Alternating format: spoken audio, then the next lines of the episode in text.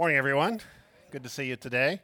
Before I get into the message today, I want to just take a moment uh, to give you an update on uh, what we're planning in terms of uh, construction for the site. Back in October, we had asked you, the church, the congregation, to participate in a survey to help us understand our readiness uh, to move ahead with the next phase of building here on this uh, campus.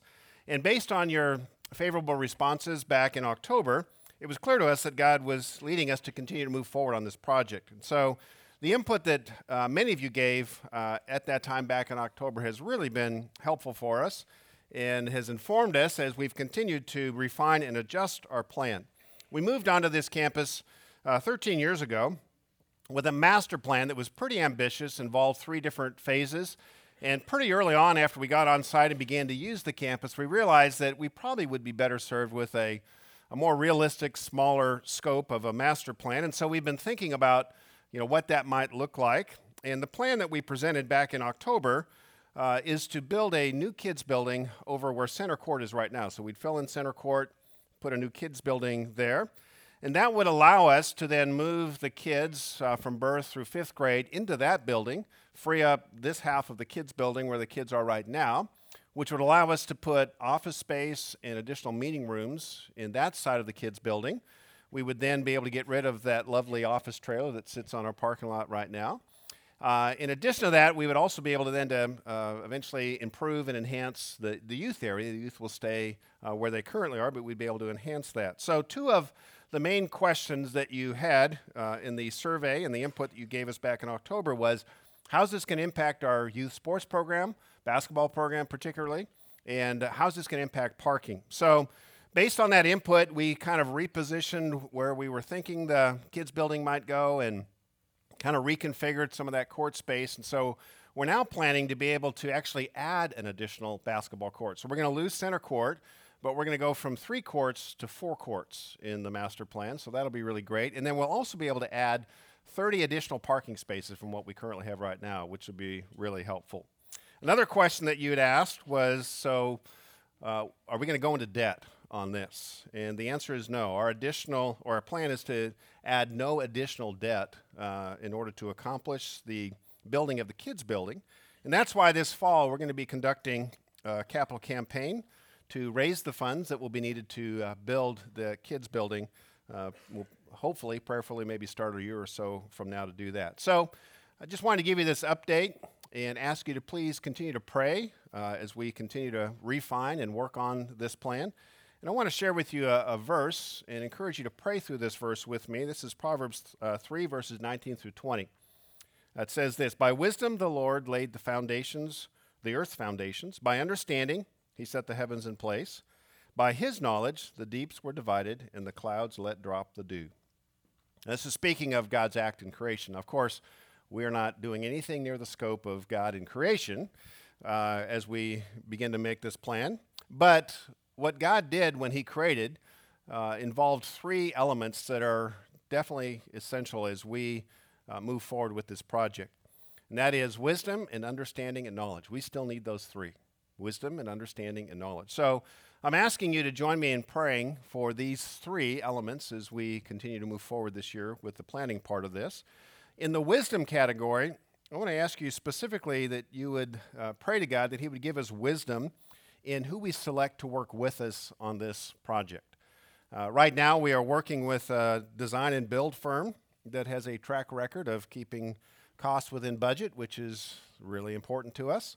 Um, but at every phase, we're going to have to decide, you know, who else are we going to partner with, and particularly when we get to the building side of it, we have to make a decision. Are we going to continue with this firm or are we going to pick somebody different? And so, just wisdom uh, in who we decide to partner with and get help from as we work forward on this project.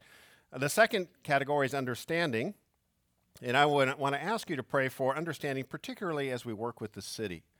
Kind of understanding on both sides. Pray that the city would, would have a heart for and understand what we are trying to accomplish here and how that's going to benefit the community and that we would have an understanding on the city and what some of their concerns uh, might be.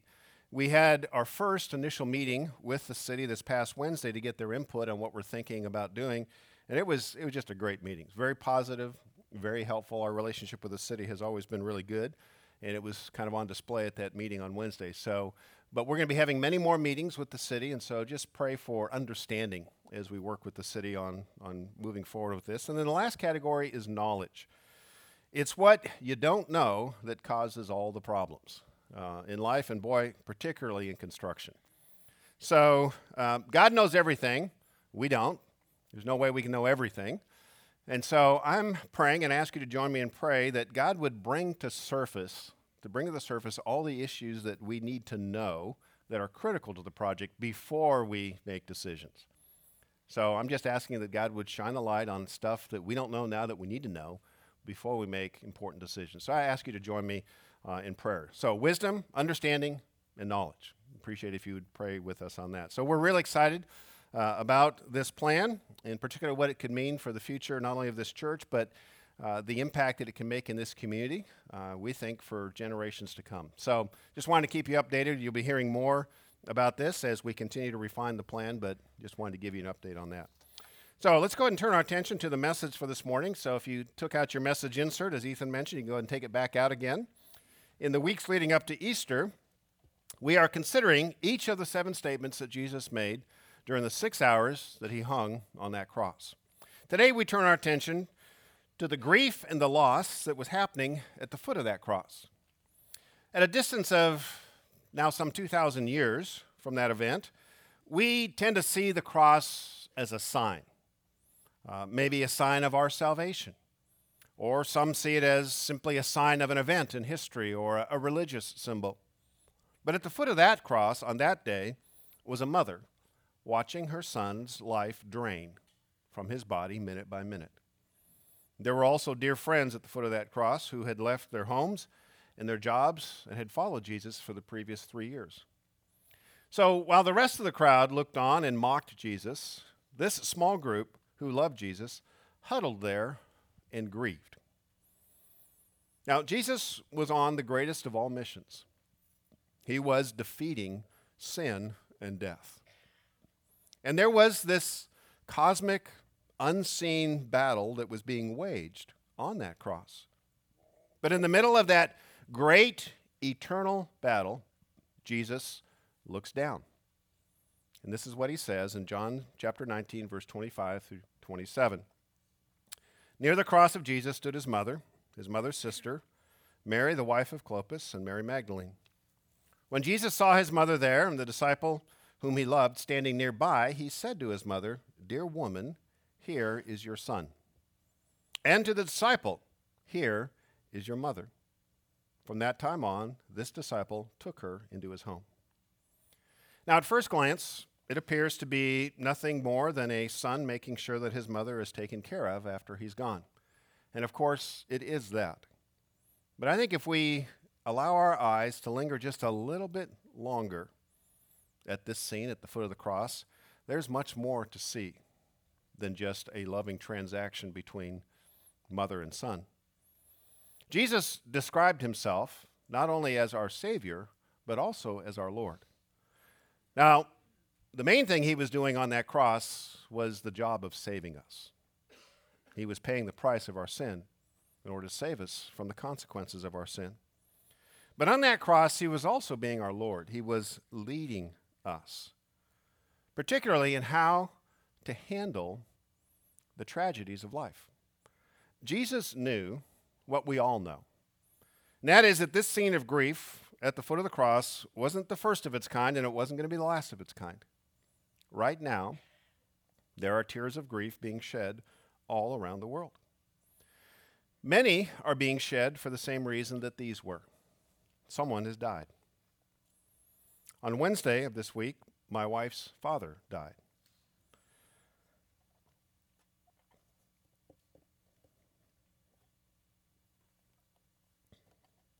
I selected the date and the topic for this message last summer. I had no way, of course, of knowing that this would be the week that our family would be dealing with death. Now, death, of course, is not the only source of tears of struggle and grief. I mean, some tears around this world right now are being shed because of extreme loneliness. Or maybe the diagnosis of cancer, or a personal betrayal, or the loss of a job, or financial insecurity, or the bad decision of a child. No one plans for these events. We don't put them on the calendar, they just happen. Kind of like an avalanche. I heard an avalanche survivor years ago describe his experience this way. He said, I heard a loud crack, and seconds later, I was buried. That's what an avalanche does. Now, we may never find ourselves in the path of an avalanche of snow, but we will all face circumstantial avalanches a death, a loss, a betrayal that overwhelms us and literally buries us personally. The question I want to address this morning is how can we survive these avalanches? Jesus was telling his mother, and by extension us, how to survive, what to do, what's needed. I mean, on that day, Jesus died. He was buried in that tomb. But I think it would be fair to say, as the spotlight shifted from the cross to the foot of the cross, and we look at Mary and the friends of Jesus, that on that day, Mary, his mother, was buried alive. And what Jesus says to her, I think, serves as a tremendous example for us. So this morning, as we look at the foot of the cross, I want to identify two survival tips from the foot of that cross. The first is the importance of relationships. We need relationships. When you're buried by an avalanche, you need someone to help you. Someone needs to help you. If you Google avalanche survival tips, you'll discover that your very best chance of survival is if you're wearing a avalanche beacon that goes off whenever you're buried so that someone can go to the spot that you were buried and start digging for you. And that's important because rarely, if ever, can anybody dig themselves out of an avalanche. It's just the snow is too heavy, there's too much of it. And it's the same with circumstantial avalanches. Close relationships are, are like a beacon that we carry with us. And whenever we're buried, it, it signals friends that you're buried by life and, and you need help. Because rarely can anyone dig themselves out of a circumstantial avalanche. It's just, there's just too much. The top advice for avalanche survival is never travel alone in avalanche country. That's the top advice. Now, we all live in circumstantial avalanche country. We will get buried by life. But sadly, many, many people decide to go it alone in life, to travel in this avalanche country, isolated, alone. And that's a dangerous thing to do. Women tend to be the ones who understand the importance of this vital safety tip. On the day the avalanche struck, Mary was not standing alone. She was standing with a group of close friends. And it appears that most of them were women. Let's go back and read again who, who was at the foot of that cross that are named. Near the cross of Jesus, it says, stood his mother, his mother's sister, Mary, the wife of Clopas, and Mary Magdalene. So as Jesus was dying on that cross, the spotlight goes down to this group of grieving women. And it was this gathering of women, whether they were the majority or whether this is just what God wanted us to focus on, it was the women that are highlighted. Because it was the women who seemed to grasp the depth, the emotional depth of what was happening on that cross. I mean, Mary had been told that this day was going to come. She felt on that day the horror of not just losing her son, but the separation that Jesus would later put into words when he says, My God, my God, why have you forsaken me? Another statement we're going to look at in a couple of weeks. When Jesus says, My God, my God, why have you forsaken me? Those are the words that describe the relationship ending isolation and impact of sin. Sin is what isolates us from God and then from each other. And so, as Jesus took on the price of our sin, he experienced this isolation. Three of the four women who were grieving at the foot of that cross, I don't know if you picked this up, had the same name. They're Mary, three Marys, one not Mary. We don't know what her name is. But maybe because it wasn't Mary, it didn't get counted. is this just a coincidence? You get a group of four women and three of them are married? That's, that's interesting. Could be, but I don't think this was a coincidence. In fact, I think the reason the other woman isn't named is not because she wasn't important, but because God wanted us to hear the name Mary three times at the foot of that cross. And I think the reason that's important is because the name Mary had a history to it that everyone at this time would know. The book of Ruth in the Old Testament tells of a mother. Her name is Naomi, which means pleasant. She has a husband and two sons. They move away from their hometown to uh, another nation, which was a big deal to do in the ancient world. And they experience tragedy in this foreign land. Her husband died, both of her boys, her sons, died. And so she moves back to her home village in Israel. And as she's walking into town and the, the friends that she grew up with come out to greet her, the first thing that she lets them know is that she's, she's decided to change her name. And she asks everyone to call her Mara instead of Naomi. Mara means bitter. This was what her experience was. Her life was not pleasant at this time, it was bitter. In time, the name Mari morphed as names do and became Mary. So now, at the foot of the cross are three Marys, three bitters, standing around the cross and feeling the bitterness and the separation of death. I think what was going on in the scene is they were the appropriate emotional soundtrack for what was happening on the cross. Their tears and their name fit. The eternal relationship ending horror of death was what was being experienced on that cross. A grief that we all feel when death separates us from those we love. But that's a grief that's only a small bitter taste of what it would be like to be separated from God for all of eternity. After Jesus dies, we read that these, these women don't just go home, they linger. They follow his body to the tomb. Why? Like anyone who loses someone they love, it's just hard to let go. And they don't just go to the tomb and see him put in the tomb and see, him, see it sealed and the guards posted in front of it, they go back at least daily. And on the third day, Sunday morning, early in the morning, it was those women again making another trek to the tomb. And they, therefore, were the first to see the risen Christ. These women were leading the way, both at the cross and at the tomb. And honestly, as I look around, it's still happening today. Women are leading the way in this. It's often the women who recognize the importance of relationships. Us guys, we, we're slow on this. The women almost seem to instinctively know how important relationships are. Guys, we're not so sure about it. I mean, it's often the women in a marriage who tend to sound the early warning signs when something is going on in the marriage that risks the marriage. To which the husbands normally respond, Huh? I mean, that's the way it's been in my marriage.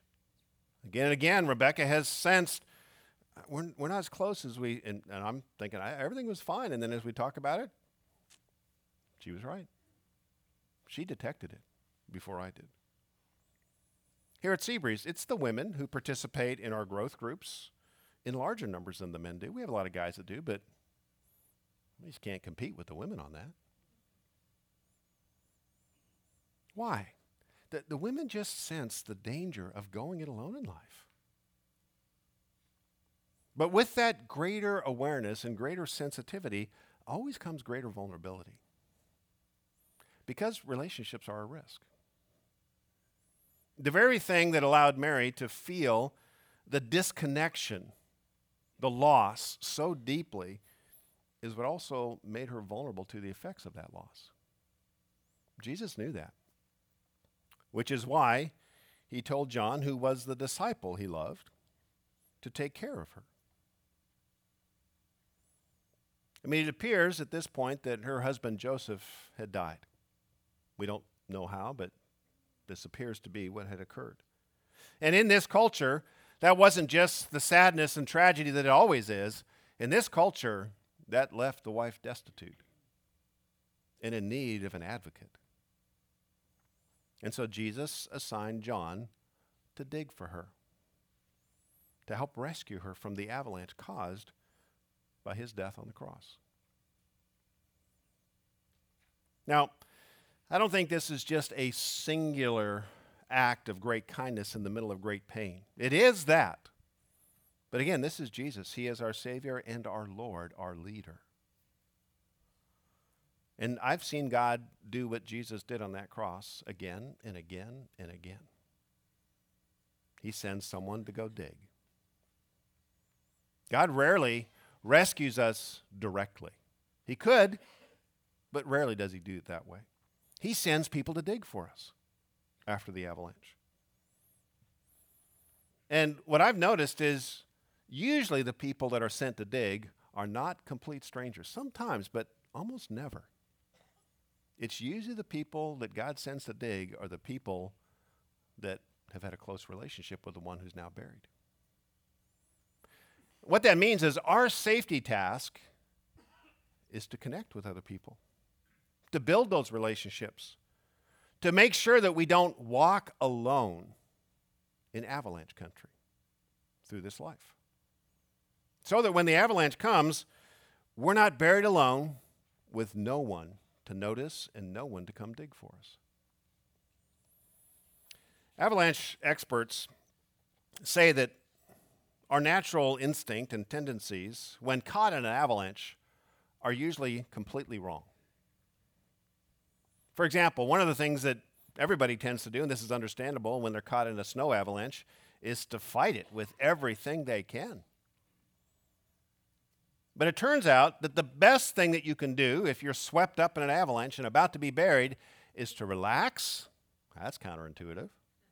Curl up in a ball until it's over. The reason that's most helpful is because that allows you to end up with a pocket of air to breathe. And that allows you to survive long enough for help to arrive. It's the same with circumstantial avalanches. Our natural tendency usually is, is off. Our instinct is off on this. Whenever a circumstantial avalanche hits, we, like a snow avalanche, we fight it with everything we can. We get into the high activity mode usually. And we try to do it all alone but that greatly reduces the chance that we will survive it.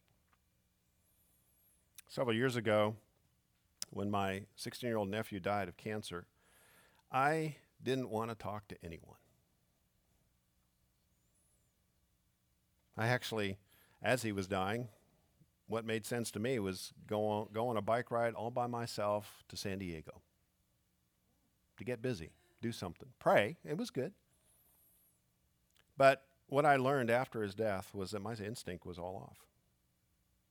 It turned out, as I look back on that moment now, what helped me most, and as I observed my other family members, particularly my brother and sister in law, what helped them and us most was just having people around.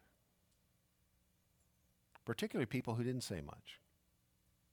Because there's really not much to say. But just having the presence of people who are close with you is more help than I, I, I've ever imagined it would be. So, we all, both men and women, we need help, especially when the avalanches of life bury us. So, the question for all of us is who are your avalanche beacons? What are their names? Those that you're walking together with and doing life with while you walk in the middle of this avalanche country? Who might notice and who might help come and dig you out. If your assessment is you're too isolated, well, then you've got some work to do. That's okay. Actually, that's increasingly common in this culture. And if you're isolated, I just want to say this you are going to need to take the initiative. Because the way relationships and friendships work, they don't just come knocking on your front door, they don't just appear. As much as we'd like that to happen, that doesn't happen. It's always as you take the initiative that friendships develop. So, introduce yourself to someone, usually many someones. Strike up a conversation. Offer to help them in some way. And if you're on the more introverted side like I is, you, I, I am, you just have to take a breath and extend yourself. If you want friends, the best short advice I can give you is be friendly. Just be friendly. Introduce yourself. You know, honestly, that, that's one of the reasons why we have name tags here at Seabreeze.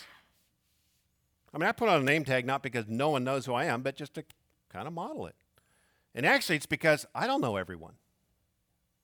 And as I'm walking up to you, I'm really hoping you got a name tag because that would really help me out. Because we may have talked three months ago and I can't remember your name and this is going to be embarrassing. And we've all experienced that, right? You've met someone, talked to them, maybe your schedule and their schedule, you just don't run into them and you see them coming three months later and you can't remember their name. What do you do?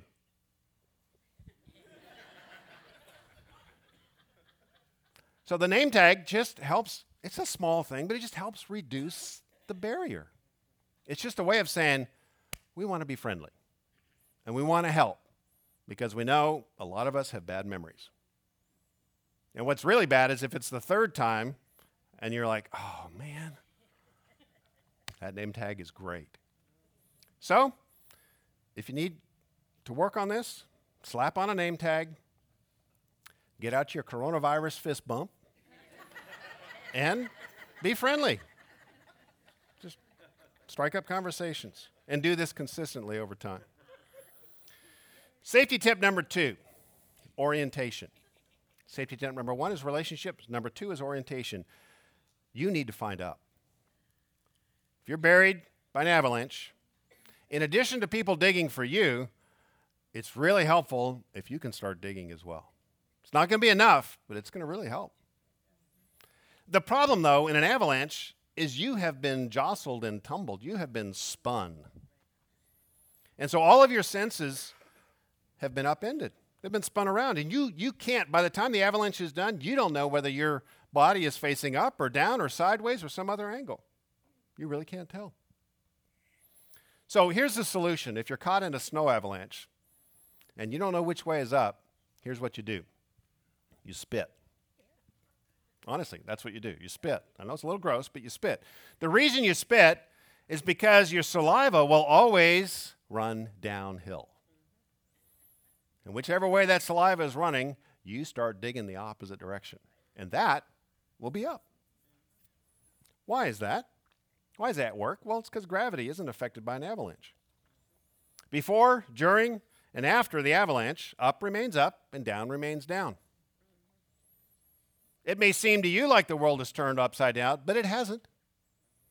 It's still spinning on its axis. The moon is still where it was before the avalanche. The sun is still where it is. All the forces of gravity are still in place. And that's because the forces of gra- gravity are external to and bigger than the avalanche. In fact, it's gravity that drives the avalanche. Now, the same dynamic occurs whenever you face circumstantial avalanches, they disorient you. You can't find up.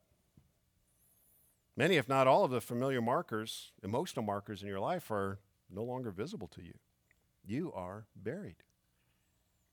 Now, of course, spitting isn't going to help you in this scenario because you're in need of finding up for your soul, not up for your body. You need a different kind of gravity. The good news is, before, during, and afterwards, God is still who He is. Truth is still truth. You just are having a hard time finding it. you need to find the gravity that is determined by something other than the weight of the earth and the moon and the sun. You need to find the gravity that is shaped by God Himself and His weight. So, 33 years before Jesus or before Mary found herself at the foot of the cross when Jesus was dying, Mary was told how to find up whenever the avalanches of life strike. Her and Joseph had encountered an old prophet days after the birth of Jesus in the temple. And here's the description of that scene in Luke 2 34 through 35. Then Simeon, who was the name of that prophet, blessed them and said to Mary, his mother. Now notice Joseph's there, but God knew that Joseph wasn't going to be at the foot of the cross, Mary was. Simeon directed this comment to Mary, his mother. This is what he said This child is destined to be to cause the falling and rising of many in Israel, and to be a sign that will be spoken against, so that the thoughts of many hearts will be revealed. And a sword will pierce your soul too. So Simeon said to Mary that this child is destined to be a sign. What's a sign? A sign is a visible direction pointer, tells you which way to go. What kind of direction does the Jesus sign give? Does it, does it tell us east from west? How to get to San Diego? How to get to Los Angeles? It's not that kind of sign. Now, the Jesus sign points up from down, tells us how to determine up from down in life. What does it say? He will cause the falling down and rising up of many in Israel. The idea is this some people are going to ignore this sign. They're not going to see Jesus as someone to follow. And therefore, they will be digging their lives into a deeper and deeper hole. Jesus will be the sign that says, You're going down. Things are getting worse. You're digging yourself into a deeper hole. Some, others, will decide to follow Jesus. And they will find themselves rising. They find themselves over time digging up because they've followed that sign. You can see this all around you. This falling and rising effect is going to start with Israel, as it says, because, well, they were the first to see the sign. But the effect was going to go far beyond Israel. In the past 2,000 years, Jesus has been a sign. It's been just what Simeon said he would be. Simeon predicted that he would be a sign that would be spoken against so that the thoughts of many hearts would be revealed. What does this mean? Why, why would people speak against the Jesus sign? Because they want to go in a different direction. It's that simple. It's usually a heart reason, not a head reason. It's usually because people have already decided they want this. They want to go this direction. They want that. And the sign says, uh, You're going down. They say, I don't care. I think that sign's wrong. So they speak against it. But what's interesting in this statement to Mary is Simeon then shifts his words from the global impact of Jesus, first in Israel and beyond, to the personal impact to Mary herself. His last statement to her was this And a sword will pierce your own soul too. What does that mean? It's an obvious reference to the scene at the cross. After Jesus died, a Roman soldier pierced his side to confirm his death, pierced it with a sword.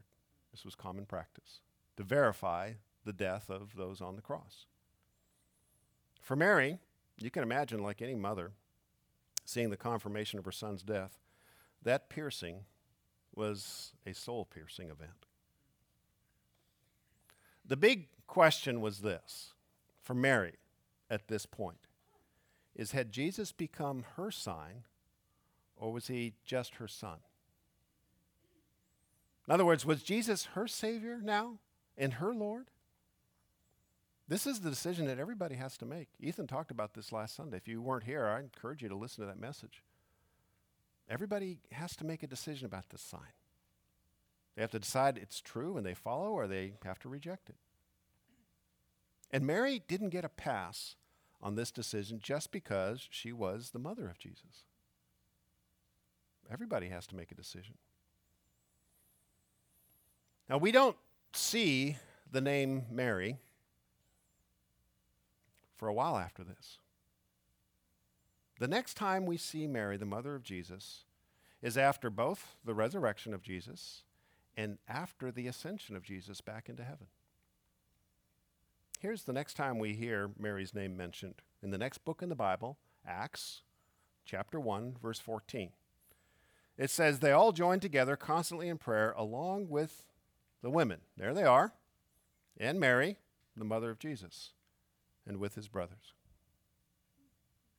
Mary and the women gathered with the other followers of Jesus Christ to do what? To pray. I mean, this was the last thing Jesus had told his followers to do while they awaited the arrival of the Holy Spirit. So the next time we see Mary, after the cross avalanche, she is digging up. How? Well, it's the same way we orient ourselves now and find up by joining together and collectively looking up. That's what we do whenever we gather. How often did Mary and the others do it? Occasionally, as their busy schedules allowed? Well, no, it says constantly. This was the beginning, the nucleus of what became the church. And this is what the church does now. If I could summarize everything we do, it's simply around the fact that we gather to keep finding up. That's why we gather. I mean, you may not have had an avalanche this week, but life has jostled you around. You've heard a lot of things, you've encountered a lot of challenges, and we gather on Sunday. And the purpose is so, what's up again now? Oh, yeah, right. That's up. So we can dig and move in the right direction. But when an avalanche strikes, the first instinct is usually wrong, remember? A circumstantial avalanche strikes, one of the first instincts we tend to have is frantic activity. But what ends up determining your survivability is how long you can breathe. You need oxygen more than you need activity, whether it's a snow avalanche or a circumstantial avalanche. So, the best first thing you can do in a snow avalanche is to create a spot, uh, carve out a little pl- a place where you can breathe. And that's what we do as a church. We're, we're trying to breathe the oxygen of heaven here.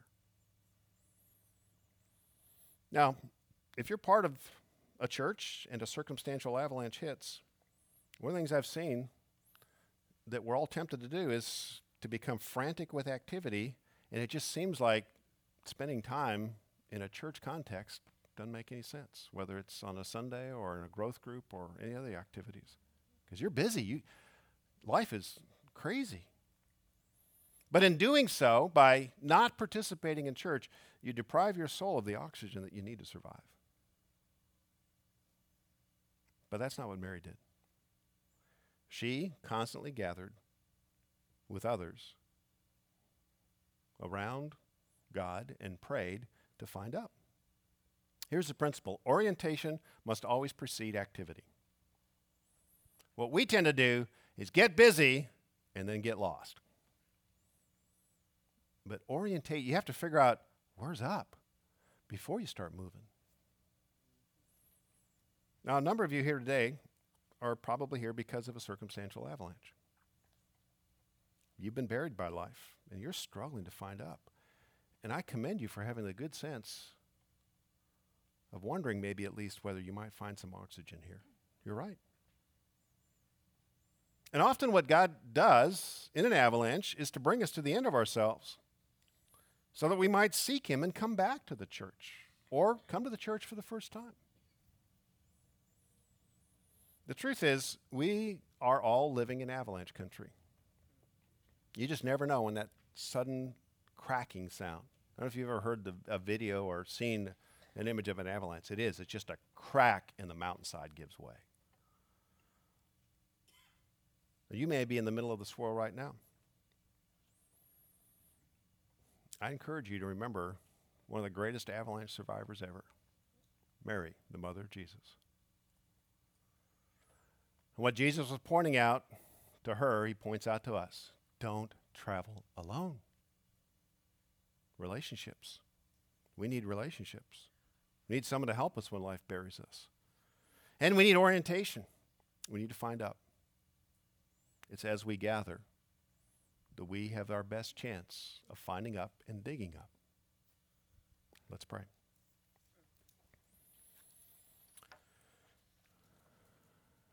Jesus, uh, we just marvel at in the middle of all the pain you were going through and all of the great eternal matters that were at stake on the cross, that you allowed the spotlight to go to the foot of the cross, where we find the human experience of loss and tragedy occurring. We thank you for your direction that you gave to Mary and therefore to us.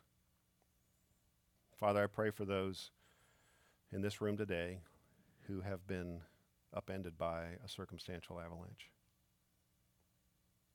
God, I pray that you would send people to find them and dig for them, that they might find help here as they extend themselves and ask for help. Father, I pray that you would bring oxygen to their souls as they gather with your people, as we listen to your word, as they spend time with you during the week. God, I pray that you would help them survive and find out. We were never created by you to be alone.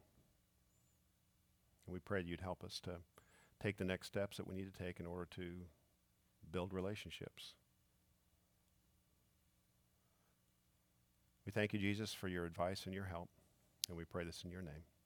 Amen.